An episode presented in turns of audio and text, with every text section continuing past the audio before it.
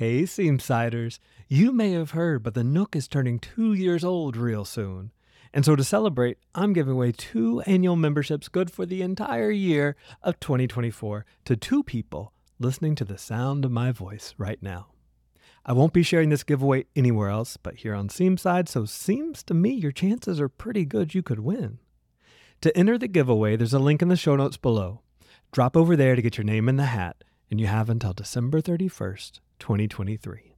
I'll draw the winners on January 1st, 2024, and the winners will get 12 months of quilty goodness. That's 12 different workshops hosted by visiting artists, 24 sew sewing circles hosted by me, along with countless other sew sewing circles hosted by other good folks on the Nook. Every day of the year, there's something happening over on the Nook. There's so much to love. I hope to see you there. A couple weeks ago, I finished another quilt, and y'all enjoyed that last episode so much where I told you about my grandma's memory quilt that I thought maybe you'd like to hear some stories about this new memory quilt that I made for my Uncle Jim. I really just got to know my Uncle Jim here in the last few years when my grandma came to live in my childhood home. You know, he always lived in another city from us, so I, I just didn't know him as well as I would have liked as a kid.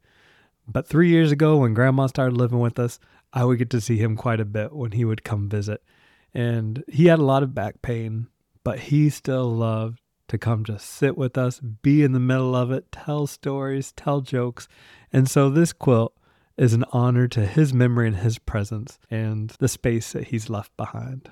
He passed away pretty unexpectedly about a month and a half ago.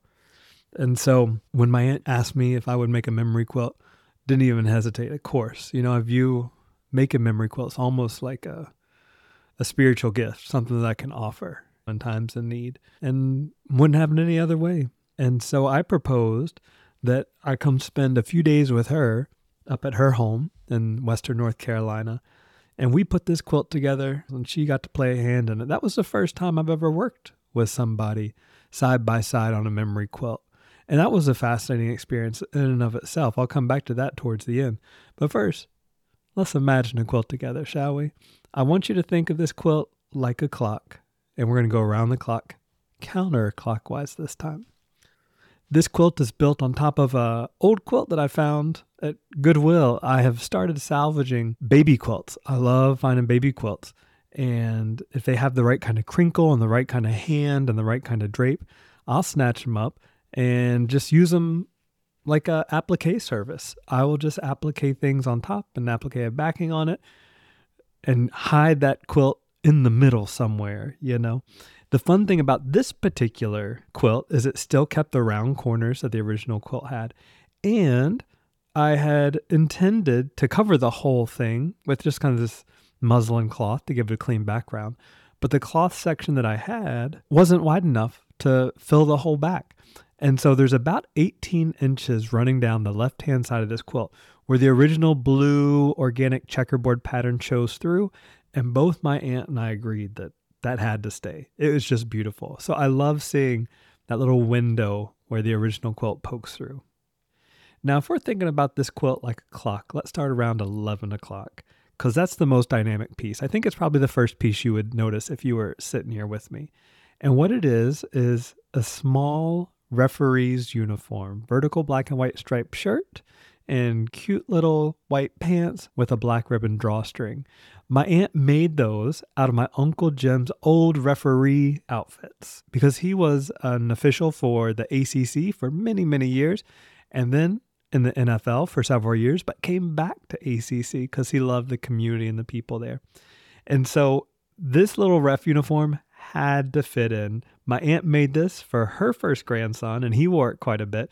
And you can see where he played in the mud and got a little dirty here and there. It's laid out on top of Uncle Jim's yellow. I don't know what you call them because I'm not a sports person, but you know how refs have those yellow flags that they fly? Well, we found one of his old yellow flags.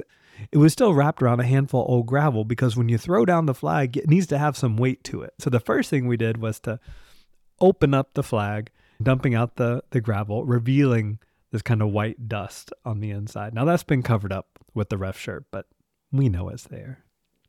If we keep going counterclockwise around this clock of a quilt, the next thing you would see are an NFL patch when he ref for the World League and some ACC shorts that he would wear. Keep on going. Right below that, you see a canvas tote, a personalized tote that my aunt had made, and it shows each one of her five grandchildren on it. She made this years ago. And you can see each one of the grandkids in kind of this finger paint kids illustration style, and it has their names under it. So it's so sweet to think that my, what would they be to me?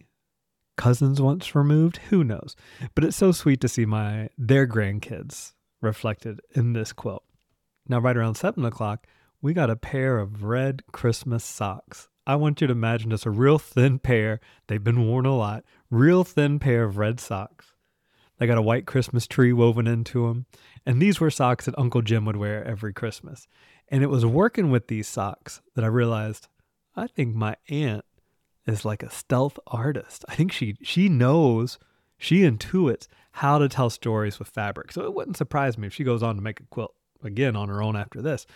But here's how I knew. So she was helping me sew this all down, and I said, "Okay, how about you do the socks?" Okay, so she's going to do the socks. And she sewed across the top of one of the socks, you know, where your foot would slip in. And she's like, "I don't like that. It looks too flat." And so she took the stitches out, opened up the top of the sock, creating the space for a theoretical foot to slide in. And she says, There we go. Now that's telling the story. And I'm like, Oof, my aunt knows what she's doing. Keep on going. The toes of the sock point to six o'clock on our quilt. And there you see a purple handkerchief that Uncle Jim wore quite a bit. My cousin Love, that one of the corners is frayed, showing Jim's time here on this planet. And just a, a tangible symbol of the impact he made in this physical world while he was here. One thing I love about this handkerchief is that it's got a series of bold parallel stripes.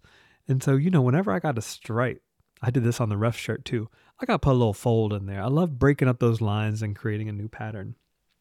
Now, carrying on, and right around four o'clock in the bottom right hand corner, you see a green bathrobe belt, kind of a velour fleecy belt. And it's just kind of curled up, like my aunt said, like he just took it off and dropped it on the floor. If you look careful, though, we were sneakily intentional. The middle of that curl is a J for Uncle Jim.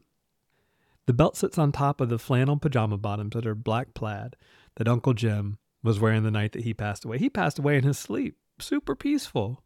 I mean, that's the way I guess we should all hope to go, you know, with your sweetheart laying there right beside you. Well, he was wearing these pants, and she said that was the number one piece that had to go into this quilt. So that makes up the good right half side of this quilt. One of the knees is kind of kicked up, giving it some life. You'll see in the picture once you take a look at it. And it was actually these pajama pants that I started the entire composition with because I noticed as I was looking them over that there was a part in the pants, right in the crotch, that had ripped and my aunt had gone back and stitched them shut for my uncle. And to me, that was such a special moment in these pants because they point to how the two of them took care of one another, even in the small, mundane details of life. Now, if we keep traveling up the pants, now let's go up to about two o'clock. We're rounding up our quilt tour here. You'll see a good sized American flag, about the size of a sheet of notebook paper or something. That was one they just had laying around the house. Now, the thing you need to know about that is that Uncle Jim served in Vietnam. He had, you know, I'm not good with the different medals and awards and stuff, but like a Purple Heart and a Silver Star and some others and some others. Anyway, so, you know, he was, he did some good things while he was there and got awarded for it. And so it's important that we should keep some of those stories here on this quilt too. So you'll see the American flag. Beside that, you see his airborne eagle patch that he wore when he was in the service. And then also in the same corner is a commemorative patch for Bull Mountain. Now, Uncle Jim had a uncle, I believe, if I remember it correctly, who was training for World War II. This would be back in 1944. And they were running a training mission, him and 10 other people, getting ready to go overseas. And they crashed their plane in Bull Mountain, Virginia. They all died. And so, even 50 years later, back in 94, Uncle Jim and the rest of the family all got together and they hiked up to the top of the mountain and they had a commemoration ceremony there. All this quilt is hand stitched. Well, I'm lying to you a little bit. You know, I use a sewing machine to attach the binding initially, but then it's hand stitched on the back. That's the only machine. The rest is all hand stitched. You got some knots here and there, of course, inspired by my friend Heidi Parkes. And then on the back, if you flip it over, this is a super cozy quilt. And that's because Uncle Jim's bathrobe, the one that he wore for years, the one that has a few, don't tell anybody, cigarette burns in there, and you can see the original quilt through the holes of the cigarette burns. And I love that. So I stitched around the holes just to kind of soften it because you know how synthetic, plasticky, velour type fabric does when it burns, right? It gets a little hard and crusty. So I stitched over to try to soften that. So most of it is Uncle Jim's green plush bathrobe. And then it's framed on the top and the bottom sides with a beige fleece vest that he would wear all the time. In fact, when we were on FaceTime one night with my cousin and her kid, and and he looked at that and said, "Is that Chop Chop's vest?" I mean, just instantly recognized it. Now, why is he called Chop Chop? This is one of those things I only learned at his funeral. You know, sometimes you, you learn things about people that way. I'd always heard his grandkids call him Chop Chop. I never knew the story. Turns out, with his military background, he had a certain affection for promptness. And so he'd go behind his grandkids, chop, chop, chop, chop, let's go. And so that quickly became his name. So this is Chop Chop's memory quilt. This is Uncle Jim's memory quilt. We miss him terribly, but I'm so glad that I got the chance to get to know him better these last few years. And it's been an honor working on this quilt with my aunt to give her something that she's able to pick up and take with her as she's driving around visiting her kids and grandkids, taking those warm memories of Uncle Jim with her on the road. Now, if you're interested in working alongside of somebody to make a memory quilt, I did pick up a few pointers that I hope to keep in mind. And hopefully, by telling you, I'll remember them for myself. Number one, I would just remind us that making memory quilts is work, capital W work. It's the good work. And because of that, make sure you're in a good place before you jump in. I wanted to make sure before I started spending time with my aunt and working on this quilt that I felt like I was in a good place energetically before starting work. I didn't want her to have to console me while I was working on this quilt, right? And so I would just remind us that it all starts inside of us, the artist. Make sure your heart is good. Make sure your energy level is good. If you have a hang up or something that's giving you pause for any reason, maybe this isn't the best time to work. So, number one, make sure you're good first so that you can be good for the loved one you're working with. Number two, have a conversation about what they want the quilt to be this sounds perhaps like a little bit of a doesn't everybody want the same kind of thing from a quilt? You'd be surprised. You'd be surprised. So ask them what they want the quilt to be so that you can begin orienting yourselves in that same direction as you work together. Part of that original conversation, too, would be the third thing that I would point out to you. And that is, I mentioned to my aunt specifically, I said, I am trusting you to tell me when we need to slow down or take a break. And saying that, putting that out in the air, made me feel like I could trust our process together, knowing that she knew and I knew that she was in the driver's seat, right? And there was a couple of points where we just had to pack it up and put away for a while. That's okay because we would come back at a time that felt good later and we carried on with the work. Now, when it came time to actually sew, I would recommend tip four starting small. When my aunt asked, What can I do to help? I said, well, why don't you pick apart this canvas bag, the one I was telling you about with the grandkids on it? And that was intentional because it was not one of her husband's garments, which would be so emotionally charged. It was a bag that she had bought for herself and that reminded her of an ongoing source of joy, pride, and comfort for her. So she sat there, probably unpicking that thing for an hour or so while I was doing other work. And that's okay, right? These things move at the speed of humans, they can take the time they need to take. Now, as the human who is working with the loved one making this quilt, I think it's helpful to think of ourselves as containers for stories, right? This quilt is a type of container, is holding a bunch of stories, but so are we. And so as we're sitting around the table sewing together, I would ask my aunt questions when she seemed like talking, asking her about different memories here, different memories there. But if she didn't feel like talking, that was okay too. We spent long periods of time just sitting in silence, sewing, listen to the birds, maybe watching the deer walk up, we throw them an apple or something. And then lastly, one thing that is key to me, but can be difficult to maneuver, takes some delicacy, is the idea of maintaining your own artistic integrity when you're working on such a meaningful project like this. I have made too many quilts than I care to think about where I felt like I sacrificed or surrendered my vision or my understanding of what fabric can do and what fabric can be.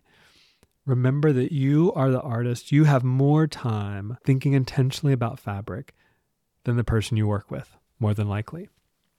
So, one way to make sure you're keeping your artistic integrity and thus ensuring a sense of satisfaction. I, you know, the quilts that we work on, every quilt we work on, we want to feel a certain joy and satisfaction when we finish. So, one way to do that, at least for me, is centering the composition on storytelling. When it's about storytelling, the pieces just seem to fall into place. Like all of my Uncle Jim's referee stuff kind of went in one area, all his military stuff kind of went in one area, right? So that was helpful to me in the way that I work to continue working in a stream in which I felt comfortable. And that's not to say, of course, that my aunt didn't have any input. She had a lot of input. We worked on things together, but it was within a framework that I ultimately found very satisfying. And so I hope that helps you if you find yourself wanting to work side by side with a person on a memory quilt. It's not the easiest thing, but it brought me a lot of joy and I wouldn't have it any other way. I hope you found a couple of nuggets there in that quilt talk that you can take with you to your own creative practice. I'll be back next week with another story or conversation for you. And until then, be well, sew something good, and hope to see you around somewhere. Maybe the Nook. Who knows?